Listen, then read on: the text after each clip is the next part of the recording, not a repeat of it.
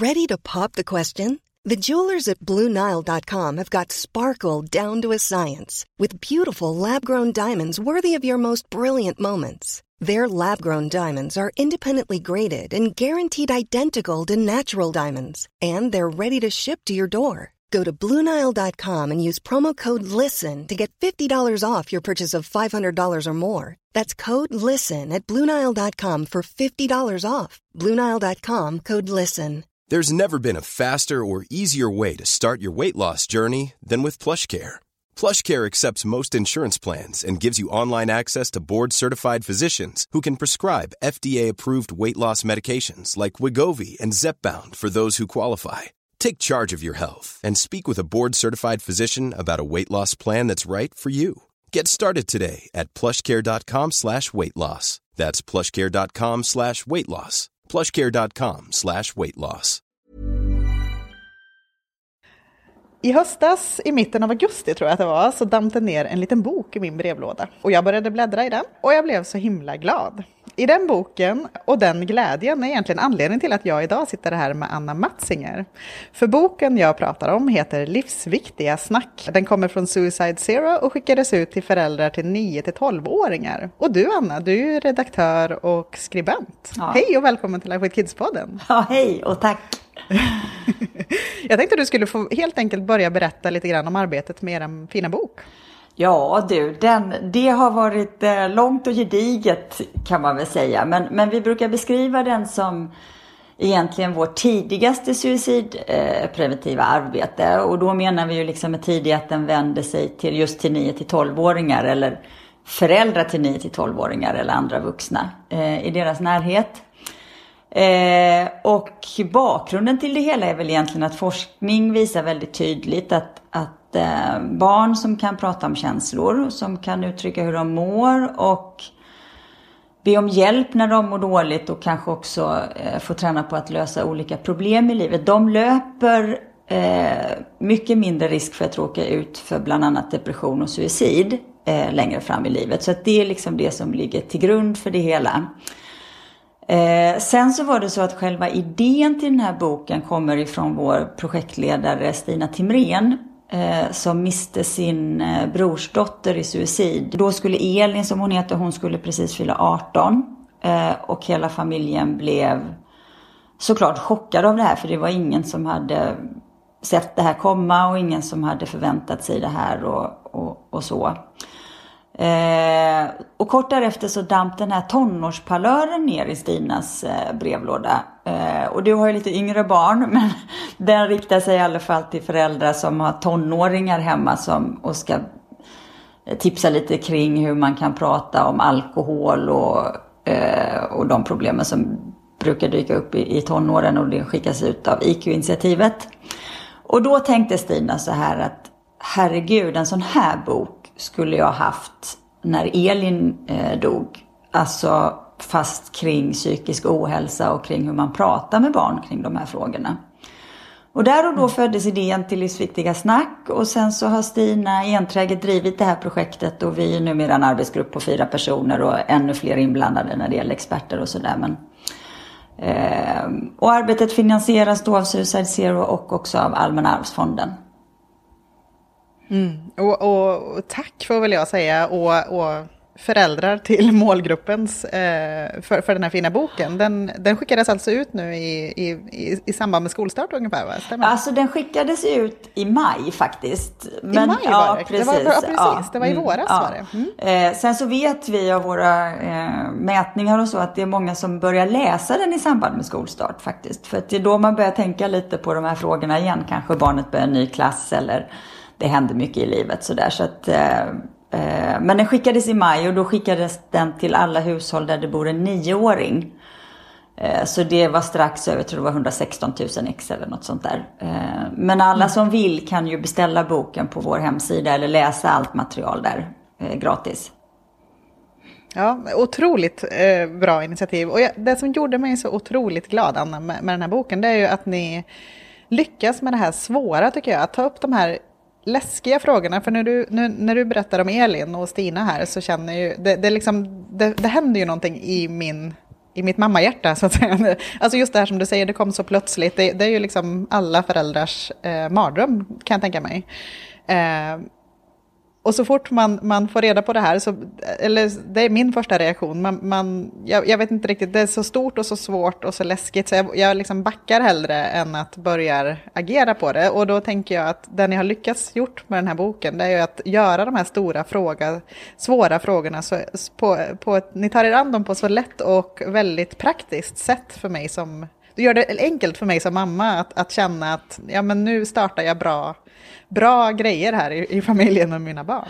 Ja, men tack, alltså, tack så mycket. Det, det är jätteroligt att höra för det var ju precis så vi ville att det skulle bli. Och det är ju faktiskt precis som du säger att det är frågor som skrämmer jättemånga av helt naturliga skäl eftersom ens barn är typ det som står en närmast i, ja, i hela världen. Och samtidigt så mm. ville vi ändå göra människor uppmärksamma på det här att eh, när det gäller riskbedömningen för vad ens barn ska råka ut för så är ju faktiskt suicid och psykisk ohälsa egentligen den allra största risken som barn och unga möter. Alltså självmord är ju den vanligaste dödsorsaken bland unga mellan 15 till 24 år.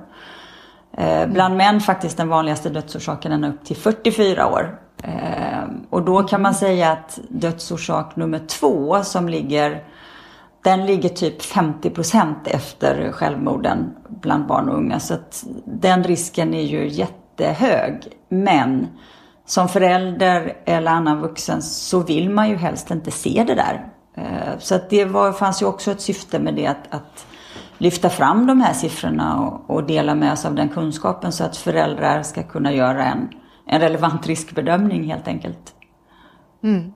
Och någonting som jag läste i boken och som jag lärde mig då, det är att varje år försöker ungefär 5000 unga killar och tjejer ta sitt liv. Eh, och ungefär 160 då under 25, vilket då innebär ungefär tre i veckan, eh, eh gör det. Alltså fullbordar det helt enkelt. Det är ju förskräckliga siffror. Eh, Går det här åt rätt håll eller trots att det är så många eller märker ni att, att det ökar? Eller? Det är ju det som är väldigt sorgligt att, att självmorden har ju minskat i väldigt många grupper om man ser på de senaste decennierna. Kanske framförallt efter att vi eh, hittade lite rätt i medicinering och sånt där mot ångest och, och depression så blev det en, en rejäl nedgång. Eh, men barn och unga är faktiskt en, tror jag, av två grupper där självmorden fortfarande ökar. Det är inte med mycket, det är ungefär 1% per år, men det går ändå mot trenden för andra åldersgrupper och det är såklart väldigt, väldigt oroande. Mm. Vad vet man om vad det beror på? Eh... Alltså den är ju tyvärr lite knepig därför att tyvärr, det är ju en fråga som, som Suicide Zero driver att man ska göra någon form av eh, utredning efter varje suicid för att eh, lite grann som man gör efter en trafikolycka för att se vad var det som hände, kan det bero på att vägen är feldoserad eller det saknades räcken och hur kan vi förhindra att det händer igen. Eh, några sådana utredningar görs inte eh, generellt efter självmord så att därför är ju den, den hemska sanningen att vi inte vet exakt eh, vad det beror på. Däremot så görs det ju mätningar av Ehm, allt ifrån hur unga människor upplever sin psykiska hälsa. Man kan titta på eh, hur mycket medicin som skrivs ut och man kan titta på hur många som söker specialistvård och sådär. Och där kan man ju se de senaste åren att antalen i alla de grupperna har ökat och det har också gått ner i åldrarna framförallt med självupplevd psykisk eh, ohälsa. Mm. Jag såg faktiskt av en annan slump eh, en dokumentär på Netflix som heter The Social Dilemma. Eh, som handlar ju om sociala mediers påverkan och hur det också har krypt ner. Och de visade ju jag har inte hunnit kolla upp eh, källorna bakom, men de visade ju förödande eh, grafer och staplar på hur psykisk ohälsa i amerikanska mått och på amerikanska barn har ökat och gått ner i åldrarna.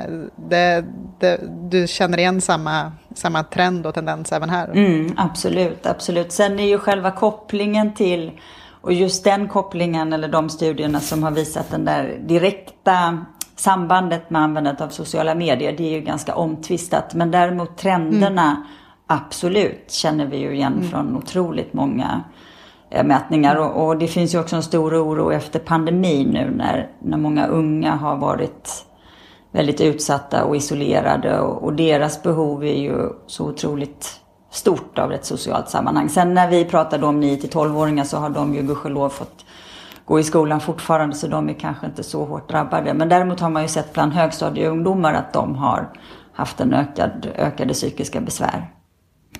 Mm. Du, vet, vad vet vi om liksom, tjejerna och killarna bakom siffrorna? Alltså, går det att säga att den här, de här åldrarna, eller tjejer, tjejer versus killar, eller bakgrunder eller levnadsstandard, är, är det några grupper där som är överrepresenterade, eller är det ungdomar i stort? Ja, alltså det där är väl någonting som, som eh, är lite konfunderande på ett sätt och som eh, har fått bland annat Folkhälsomyndigheten att, att dra slutsatser kring att eh, det som flest unga har problem med eller som gör att de mår dåligt, att det är faktiskt stress i skolan. Därför att de här som möter de här besvären, de kommer ifrån många olika sociala grupper och geografiskt finns det också en, en spridning. Sen så har du klart en, om du lever i eh, en ökad eh, social utsatthet, ekonomisk eller ja, eh, social, då, då löper du ju större risk för eh, både eh, suicid och också depression. Så. Men, men generellt kan man väl säga att de finns de här unga tjejerna och killarna eller unga människorna, de, de finns överallt faktiskt. Och det har då föranlett att man har dragit slutsatsen att den stora förändringen och det som gör att så många fler mår dåligt är, kan vara i alla fall eh, press, ökad press ifrån skolan. Och att det också går ner i åldrarna ser man ju Eh, att barn redan när de börjar mellanstadiet och kanske också kommer upp i sexan och de ska börja få betyg, att oron ökar väldigt mycket. Och då kan man se att, att tjejerna är överrepresenterade när det gäller oro och nedstämdhet till exempel. Eh, och tjejer är också överrepresenterade när det gäller självmordsförsök, unga tjejer. Däremot så är ju eh, killarna överrepresenterade när det gäller antal suicid. Eh, så där finns ju en intressant klyfta att, att diskutera och resonera kring eh, vad det beror på. Men boken vänder sig till, eh, till föräldrar till just 9-12-åringar. varför, varför har ni valt den målgruppen? Eh, bakgrunden till det är egentligen att vi gick till vårt eh, expertråd som består av väldigt kloka psykologer och psykiatriker och forskare eh, och så och frågade vi vill börja så tidigt som möjligt. Vilken åldersgrupp tycker ni att vi ska vända oss till? Och då var de väldigt samstämmiga i att just 9 till 12 års åldern var en väldigt bra ålder. Eh, jag vill ändå säga att just det här att prata om känslor och berätta hur man mår och så, det kan man ju börja göra med barn typ redan innan de kan prata. Och det är jätte, jättebra. Men just i 9-12 års åldern så eh, brukar man säga att barn kommer in i något som heter det abstrakta tänkandets fas. Och det betyder att man eh, ja, man börjar kunna tänka på ett lite mer abstrakt sätt. Alltså att hjärnan utvecklas så att man kan till exempel börja tänka på vad händer när man dör och vad skulle hända om min mamma dör eller min pappa dör eller farmor. Och vad, eh, man börjar också sätta sig själv i andra eh, sammanhang, se sig själv lite utifrån och undra om man duger till. Man brukar börja jämföra sig med andra. Kraven ifrån skola och kanske också fritidsintressen och sådär ökar lite grann. Så att det är en ganska turbulent ålder för många barn och just därför är det viktigt att vi föräldrar tar del av det. Sen så kan det ju också vara så att när barnen kommer upp i tonåren då är de i en fas där deras uppgift är att distansera sig från föräldrarna och kanske tycker man inte att det är riktigt lika roligt att umgås och hänga och man lyssnar inte lika mycket på sina föräldrar. Och därför är det bra att träna på de här sakerna innan man kommer in i tonåren så att man har den plattformen att stå på tillsammans. Ni beskriver någonting som ni kallar för skyddsfaktorer. Berätta om det. Ja, det är sådana här saker som är väldigt bra att ha kan man säga eh, i ett liv. Och det gäller alla oss eh, människor. Men ju tidigare man kan få dem desto bättre. Men, men eh, skyddsfaktorer är sådant som gör att man kan se att, att barn framöver i livet får mindre bekymmer kan man väl helt enkelt säga. Alltså, Eh, det kan vara att man då just kan uttrycka hur man mår, att man kan prata om känslor. Eh, det kan också vara en, en tydlig skyddsfaktor är också att man eh, går klart skolan eller att man har en nära relation till en vuxen i sin närhet. Eh, man ser att eh, när man har gjort mätningar så ser man att människor som har de här kunskaperna och den här förmågan och det här sociala sammanhanget.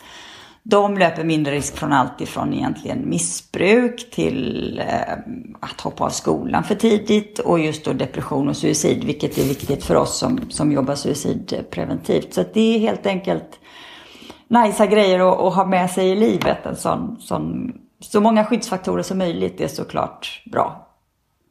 Mm. Och, och, jag blev väldigt glad när jag såg dem, för då, då blir det också väldigt lätt för mig som förälder att, att liksom sortera ut vad det är liksom som är viktigt och vad som faktiskt gör skillnad. Och det här med att kunna sätta ord på sina känslor, precis som du beskriver, det, det verkar ju vara en, en, väldigt stark sådan faktor och någon som jag faktiskt som förälder ju, inte bestämmer helt och hållet över, men det är ju i alla fall någonting som jag själv kan påverka i hur vi pratar här hemma och hur jag ställer frågor och hur jag finns. Eh, eh, eh skulle du säga att det är en av de viktigaste sakerna att att fokusera på just eh, i den här åldern? Ja, det är det absolut. Eh, dels så ger den ett väldigt starkt skydd och också för många, många problem som kan dyka upp eh, senare i livet. Och sen så är det ju liksom det fina i kråksången att det är egentligen inte särskilt svårt att träna på det där tillsammans. Det är bara det att man behöver tänka på att göra det och att man, precis som du säger, att nu, nu ser jag det här framför mig som vuxen, vad är min uppgift? Och så tränar vi på det tillsammans. Så det är inte så att man tänker att eh, nu måste ni segla 800 varv runt jorden annars kommer det gå åt pepparn. Liksom. Utan det handlar om väldigt enkla små saker som ändå kan ge ett otroligt bra skydd längre fram i livet. Mm. Och, och, det är ju så lätt och samtidigt så svårt. För jag tänker att det är så himla lätt att liksom att glömma bort det här. Från att man har varit väldigt liten som barn eh, så, så, behöver ju de oss väldigt mycket. Men jag tänker, när man börjar närma sig 8, 9, 10 kanske, då blir man ju också lite mer självständig. Och eh, även om man inte tar det där full, distanserandet fullt ut så tänker jag att ja, men det, det är mycket, kommer hem, upp på rummet, kommer ner och äter mat, gör läxor, går upp i rummet och sen är det nästa dag. Jag läste i boken om att eh, ett tips om att hitta sitt barns prattid. Det tyckte jag var ett otroligt konkret och väldigt bra tips. Berätta. Mm.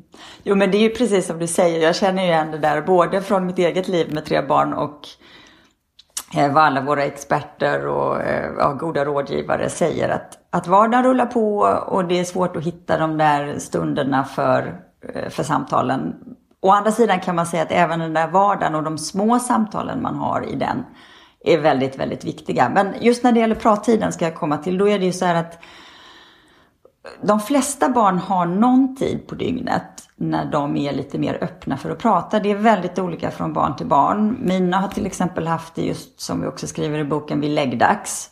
Ehm, vilket ofta föranleder att man som vuxen tänker att och nu har de snart somnat och, och, nu ska jag få göra det här och hinna med allt som jag inte har gjort och så är man lite lagom stressad och nappar kanske inte på alla trådar. Men, men det fina är att om man kan se det där mönstret så kan man kanske också som vuxen skapa lite utrymme kring den stunden. Att jag vet att mitt barn brukar vilja prata ja, men vid frukosten eller när vi ska gå och lägga oss eller när hen ska bada eller någonting. Då, då kan man vara lite beredd på det och så kan man försöka finnas där så ofta det går. Det går inte alltid, det vet vi ju alla liksom.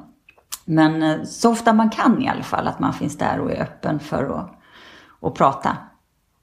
Mm. Och det, och det sådde verkligen, jag som har tre barn också då, eh, sådde ju ett litet frö i mig. För att ofta så är det ju att jag väljer en tid som passar mig.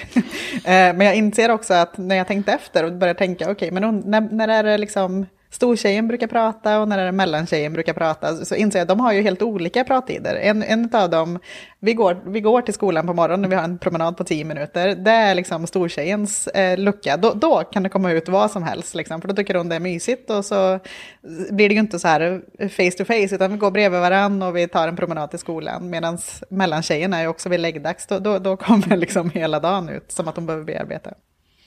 Ja, men det, jo, men det är helt rätt och det är just det som är så bra om man kan vara lite beredd på det. Sen tänker jag att egentligen är det inte så stor skillnad mellan oss barn och oss vuxna där. Att som du säger att man vill ju kanske prata när man själv vill det. Inte just när någon annan har fått för sig att nu ska Precis. jag ställa hundra frågor och, och, nu är det dags att prata. Då flyter det inte lika bra. Så att det är bra att ha med sig alla relationer kanske, inte bara mellan vuxna och barn utan vuxna emellan ibland också. Ja, verkligen. Men du, om man, om man inte har vanan då att prata om svåra saker hemma, utan man har liksom kört fast i lite det här det praktiska, köra, hämta, lämna, åka till idrotter, aktiviteter, kompisar, eh, träsket, och utan men man känner ändå nu kanske att ja, men jag, jag, skulle vilja börja, men det kan ju också kännas väldigt stort sådär att okej, okay, nu, nu, nu tar vi ner och så sätter vi oss vid köksbordet, du och jag, och nu ska jag fråga hur är det? Jo, men det är bra. Ja, men hur är det på riktigt? Alltså det blir ju väldigt stort liksom. Eh, har, hur kommer man igång? Ja, alltså de där samtalen blir ju sällan jättebra när man har bestämt sig för att nu ska vi prata och nu ska jag ställa de här frågorna. Så att, eh, jag tänker att dels så beror det ju lite grann på, på varför man inte pratar om de här sakerna. Antingen kan det ju bero på en stressig vardag där det finns alldeles för mycket att göra och då kanske man egentligen bara behöver göra lite utrymme för att de här samtalen och alla andra samtalen bara kan få hända och de behöver inte alltid vara så stora. Jag menar det är svårt att prata om jättesvåra saker innan man har pratat ens om, om enkla saker. Så att eh, bara att fråga med hjälp av öppna frågor då som vi också tipsar om till exempel hur dagen har varit eller att man har någon sån här enkel genomgång om man äter middag tillsammans, om man får ihop det på grund av alla, trots alla aktiviteter så kan man kanske ha någon runda runt bordet att alla får berätta sina tre bästa grejer som har hänt eller tre sämsta eller någonting sånt där. Mm. Men att man inte pratar om det kan ju också bero på att man själv inte har någon vana av det, alltså från sin egen uppväxt eller att man eh, Ehm, ja men att man helt enkelt inte har fått träna på det så mycket, varken när man var barn eller vuxen. Och då har ju vi lite tips på praktiska övningar som man kan ta hjälp av. Där man, där man faktiskt kan, typ som spela ett litet spel kanske, där man får hjälp att skriva frågor och lägga i en, i en burk och dra en lapp. Och då kan man göra det antingen när man har en spelkväll hemma eller så kan man bara ha den stående Ja, säg kanske vid läggdags om barnet tycker om att prata då kan man ha den burken med lapparna stående där och så drar man en Eh, en lapp lite då och då. Så vi har en del sådana här praktiska övningar. Och ett annat tips som vi ofta får men som inte var med i boken det är att man kan börja prata om allmänna händelser. För att det kan vara väldigt svårt till exempel att man vill prata med sitt barn om vad som händer på nätet och hur stämningen är där och så.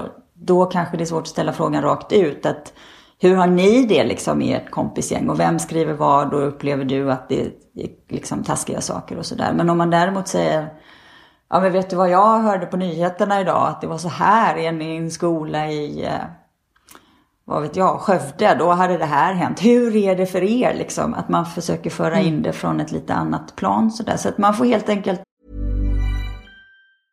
Ready to pop the question? The jewelers at BlueNile.com have got sparkle down to a science with beautiful lab-grown diamonds worthy of your most brilliant moments. Their lab-grown diamonds are independently graded and guaranteed identical to natural diamonds, and they're ready to ship to your door. Go to BlueNile.com and use promo code LISTEN to get $50 off your purchase of $500 or more. That's code LISTEN at BlueNile.com for $50 off. BlueNile.com code LISTEN.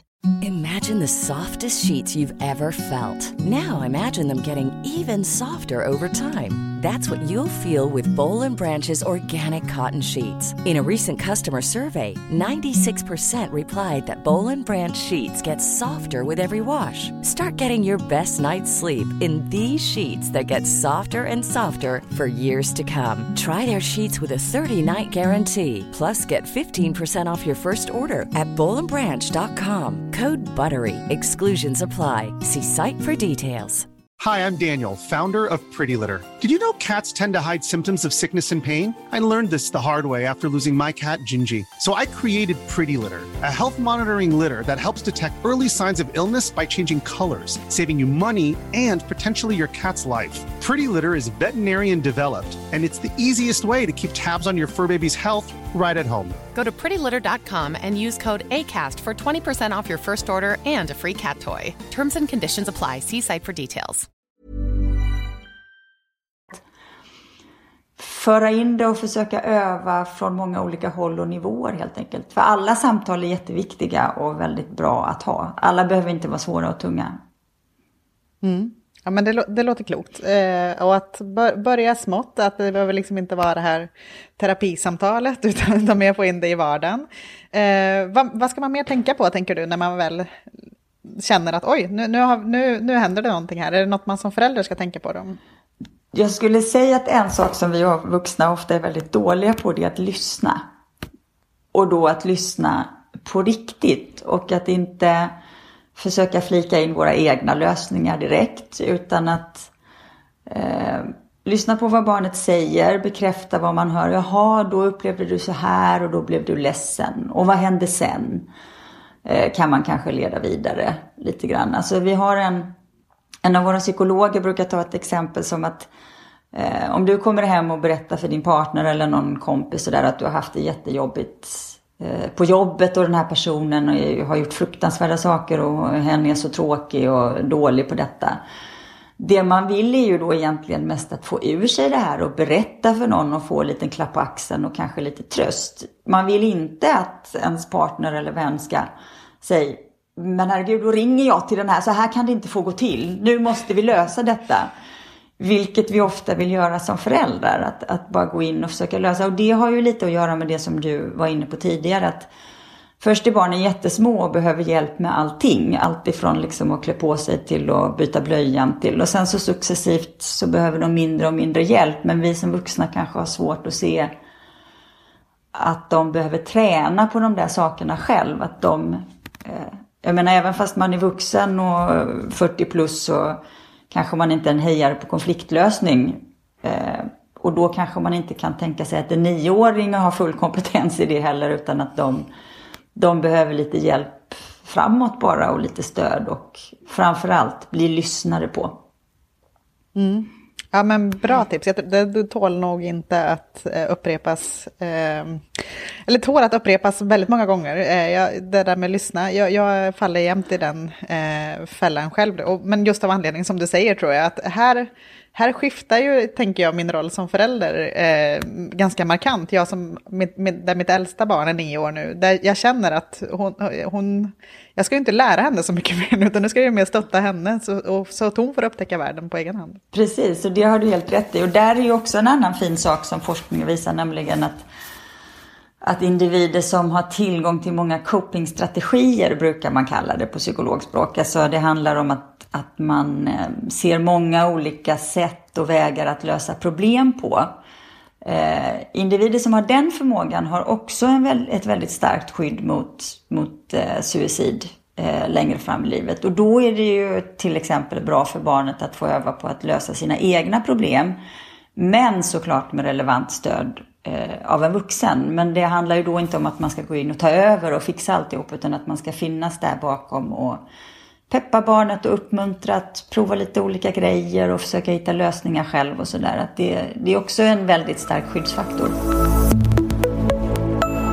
En annan fälla jag ofta hamnar i, det är ju att, att mina egna känslor, speciellt eh, oro, eh, kanske rädsla, eh, ibland ilska eh, kan ta över i sådana här samtal. Jag tänker att det finns få saker som väcker så mycket känslor hos mig som när mina barn går igenom någonting jobbigt och jag kan bli arg på andra barn eller på andra vuxna eller sådär.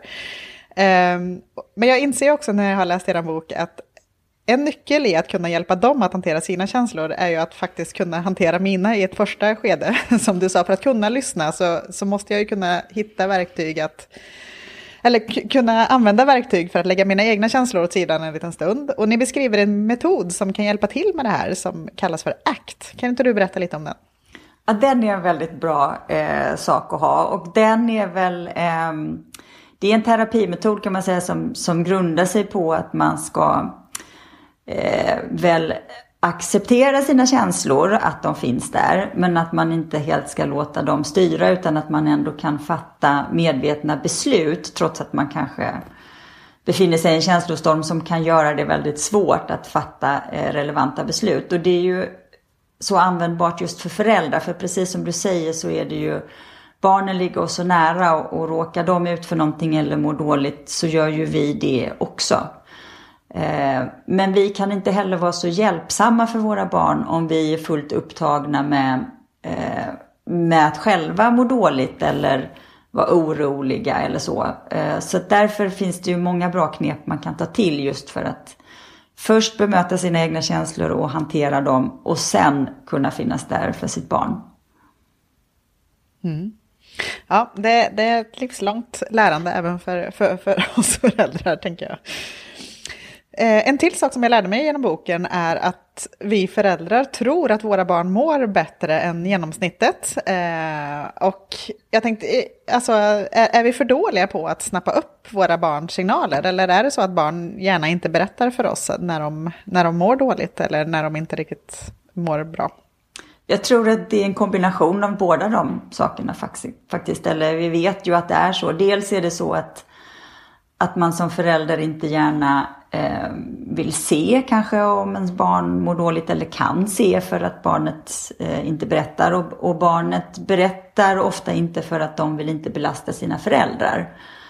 Eh, och man vill att allting ska vara bra och man vill i den där åldern 9 till 12, man vill också bara vara precis som alla andra, man vill inte känna sig udda. Så man drar sig kanske lite grann också för att berätta att man känner de här konstiga känslorna som man inte har hört någon annan eh, berätta om. Men, men där är ju också väldigt fint att om man till exempel då eh, som förälder kan tillämpa akt eller på andra sätt ta hand om sina egna känslor så kanske barnet inte känner Eh, eller rättare sagt, det är viktigt när barnet berättar något svårt för en att man inte då låter sina egna känslor ta över. För då kan det bli så att, att barnet framöver tänker att nej men mamma blir så ledsen när jag tar upp det där eller pappa blir arg mm. eller så därför låter jag bli att berätta. Så att det fyller liksom många funktioner det där att kunna eh, ställa sig lite utanför sina egna känslor just då och, och hjälpa sitt barn. Mm. Ja, och den kombinationen av, av de här dystra siffrorna som vi började med, alltså att barn mår eh, oftast sämre och sämre och, och, att de blir yngre och yngre också, eh, i kombination med att, man, att de inte känner att de vågar berätta för någon vuxen, det känns ju, det känns ju oroväckande och väldigt alarmerande kan jag tycka. Ja, men så är det ju absolut. Och det, och det är också sådär att många, eh, vi samarbetade, när vi tog fram materialet så samarbetade vi bland annat med Tilia som är en organisation för ungas psykiska hälsa. Och intervjuade många unga personer där som har mått dåligt när de var yngre. Och de hade alla samma erfarenhet, nämligen av att de tyckte att de hade berättat för vuxenvärlden. Inte nödvändigtvis sina mm. föräldrar, för många ville skona dem. Eh, men för kanske någon eh, ja, men någon i skolan eller någon på fritids eller något sånt där. Och de hade upplevt att de inte riktigt blev lyssnade på och inte blev tagna på allvar. Eh, alternativt att omgivningen blev väldigt, väldigt upprörd och direkt ville åka till BUP eller sätta in specialistvård. Eller, och det barnen ville var egentligen bara att, att få prata om det här och tänka, få hjälp att tänka kring hur man kan hantera det och sådär. Så att det fanns liksom båda sidor. Både upplevelsen av att ingen lyssnar och upplevelsen av att vi drar på allt för stora växlar innan det kanske egentligen behövs. Mm. Så det är inte helt lätt att göra rätt som vuxen, men vi får göra vårt bästa helt enkelt. Mm. Ja, och jag tänker att barnen måste ju också, de, de barnen som nu befinner sig där, där, där de upplever att, att livet är tufft, alltså oavsett om det handlar om skola eller att man inte har närvarande vuxna eller eh, att det ställs större krav i form av sociala medier eller vänner. Det är mycket som händer i den här åldern, tänker jag, just eh, eh, även på aktiviteter och allt sånt där. Eh, men de barn som känner att det är lite tungt, jag tänker att vad kan man som förälder leta efter då? Både ångest och depression är det ju, just i den här åldern så är det faktiskt inte ovanligt att de eh, besvären eh, eh, debuterar, att de faktiskt dyker upp. Och det är ju någonting som man som förälder är väldigt eh, oförberedd på. I alla fall har jag varit det innan jag började jobba med de här sakerna. Att, för att man tänker kanske att det inte kan hända så tidigt och man har kanske svårt att se Eh, många gånger söker ju föräldrar och barn tillsammans hjälp för, för fysiska problem. Till exempel tror man att barnet har fått astma när det egentligen kanske rör sig om panikångest. Eller eh, att man söker för att de har fått minskad aptit och då kanske det egentligen kan handla om att det är symptom för en depression. Så att även om man ska vara medveten om att väldigt, väldigt, väldigt många barn mår väldigt bra i den här åldern så kan det där ändå hända och det kan ibland komma helt utan förvarning. Så därför är det nog viktigt att man tar sådana där eh, signaler på allvar. Och då kan det handla om allt ifrån att barnet kanske eh, plötsligt förändras och inte vill umgås lika mycket. Att de inte vill åka på sina aktiviteter, att de får svårt att sova, att de uttrycker eh, oro eller att de blir kanske irriterade eller sådär. Eh, och då säger eh, expertisen att om ditt barn har fått de här förändringarna och det håller i sig i mer än två veckor så kan man börja söka hjälp för det. Å andra sidan ska man också säga så är det ju knepigt som förälder därför att som du också var inne på innan att just i den här utvecklingsfasen så är det ju många gånger en naturlig utveckling och precis som det ska vara. Att barnet drar sig undan eller att de kanske byter kompisar eller inte vill gå på sina aktiviteter eller leka på samma sätt för det är barnsligt plötsligt och sådär. Så, eh, det är ju en fin balansgång men, men det viktiga är ju alltid att eh, dels följa sin magkänsla och sen också att, att våga fråga barnet på olika sätt. Man kan inte förvänta sig att man ska få ett rakt svar eh, direkt utan man får fråga några gånger och faktiskt ett annat tips som jag ska flika in här som jag tycker är väldigt bra som våra psykologer brukar ge det är att om barnet verkar må dåligt hemma och man inte får så mycket svar ifrån barnet självt, för de kan ju också ha svårt att formulera det här. Då är ett bra tips att ta kontakt med andra vuxna i barnets närhet, till exempel i skolan och fråga om de har upplevt samma sak. För att mm. ibland är det ju så att de här utvecklingsfasen och barnet blir lite grinigt och mår dåligt och sådär. Det är skönt att få vara lite sån i hemmet men däremot så skärper man sig i skolan och då brukar det generellt inte vara någon, någon större fara liksom för barnet. Men då kanske man kan bli lite lugnad som förälder också om man, om man gör så. Mm. Och jag blev lite chockad faktiskt över, över eh, hur vanligt det är att barn, eh, jag, jag hittade en siffra i boken också återigen då, eh, att 75 procent av 16-25-åringar har, no, har känt ångest eh, under de senaste sex månaderna. Det är ju otroligt, det är tre av fyra. Ja, ja, det är väldigt, väldigt många. Sen är det ju så att de här, just den här studien var eh, en rapport som vi själva gjorde och då handlade det ju om eh, en självupplevd eh, känsla helt enkelt. Och mm. det kan ju vara så också att väldigt många eh, eller att det finns många, lika många definitioner på ångest som det finns personer som svarar på enkäten. Ja. Så att samtidigt som man såklart ska ta det här på högsta allvar så, så kan man också hålla lite i bakhuvudet att dels att man kan mena väldigt olika saker med ångest men också att det finns kanske någonting positivt i att fler och fler vågar berätta om det här. Att för, för 20 år sedan gjorde vi kanske inte det för att dels visste vi knappt vad ångest var och dels så var det ännu mer skämmigt än vad det är idag att, att lida av det. Så det finns ju lite olika mm. sidor av det där myntet. Har du någon uppfattning om om man också upplever om, om, man som förälder då eh, söker hjälp eh, eh, tillsammans med sitt barn då, eh, som inte mår bra, har du, har du någon uppfattning om kring om man upplever att man får den hjälpen? Om, om det finns någon där som, som kan hjälpa även mig som förälder? Alltså jag tror att det är så otroligt olika, alltså baserat på då framförallt den här responsen som vi får och, och mejl och kontakt med föräldrar och sådär så är det många som upplever att man att man inte får någon hjälp, att man söker på många olika instanser och att det kanske också är väldigt lång väntetid och så. Eh, men jag får också många reaktioner och mejl från föräldrar som, som har fått otroligt bra hjälp och där, eh, och där den ibland kanske kommer från lite oväntat håll. Att det kan vara bara på vårdcentralen så fanns det en fantastisk barnläkare eller det fanns en fritidspedagog som eh, elevhälsan kopplade in som var. Så att tyvärr, och så ska det ju inte behöva vara, så tror jag det skiljer sig väldigt mycket åt eh, i olika delar av landet. Mm.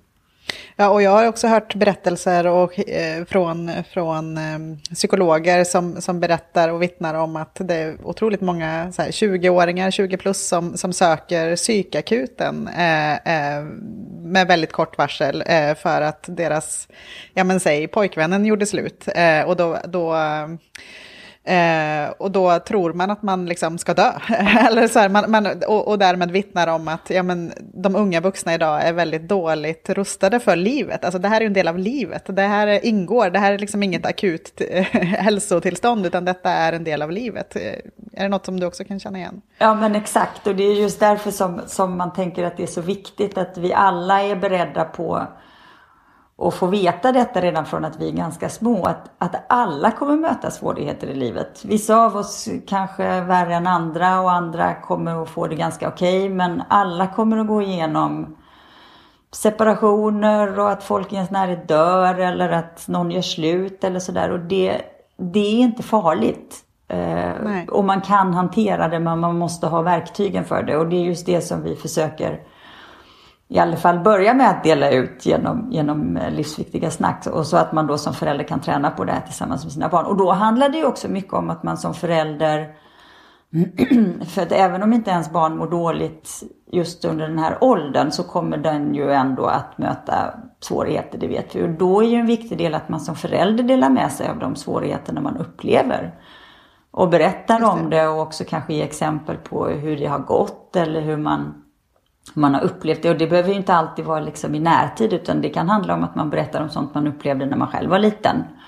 Mm. Och hur gjorde vi då? Eller jag blev så himla ledsen när min mormor dog och då gjorde vi på det här sättet och då kände jag på detta. Så att, man, eh, så att barnet får en vetskap om att de här sakerna händer i livet redan innan de själva har råkat ut för det. Så den öppenheten är också viktig hos föräldrar. Mm. Ja, jag tänker att ibland fastnar man också som vuxen i någon stackars barn som växer upp nu. Det är så hemskt och, det, och livet med sociala medier och allt det där. Eh, och man är så glad att man inte hade det själv. Men egentligen går vi tillbaka till Alltså vi hade ju också svårigheter när vi växte upp och vi hade säkert ångest även om vi inte hade ord för det då och vi, vi mådde säkert dåligt men det handlade ju också för oss att hantera det. Det är ju bara att det tar lite annan form nu.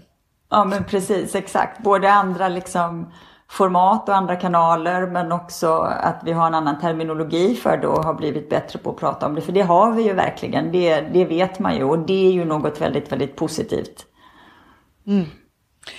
Anna Matsinger, våran tid har börjat rinna ut mot sitt slut. Jag är så glad för boken Livsviktiga snack eh, som du har varit med och tagit fram. Eh, om man inte har den här, om man är nyfiken på den, hur ska du upprepa? Vart kan man få tag på den?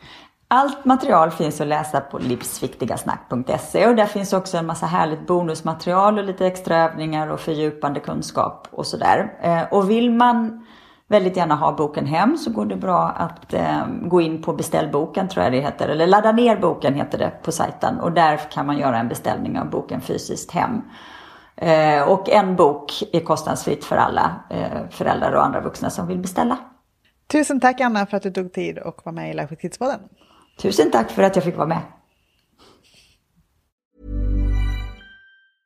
Hi, I'm Daniel, founder of Pretty Litter. Did you know cats tend to hide symptoms of sickness and pain? I learned this the hard way after losing my cat, Gingy. So I created Pretty Litter, a health monitoring litter that helps detect early signs of illness by changing colors, saving you money and potentially your cat's life. Pretty Litter is veterinarian developed, and it's the easiest way to keep tabs on your fur baby's health right at home. Go to prettylitter.com and use code ACAST for 20% off your first order and a free cat toy. Terms and conditions apply. See site for details.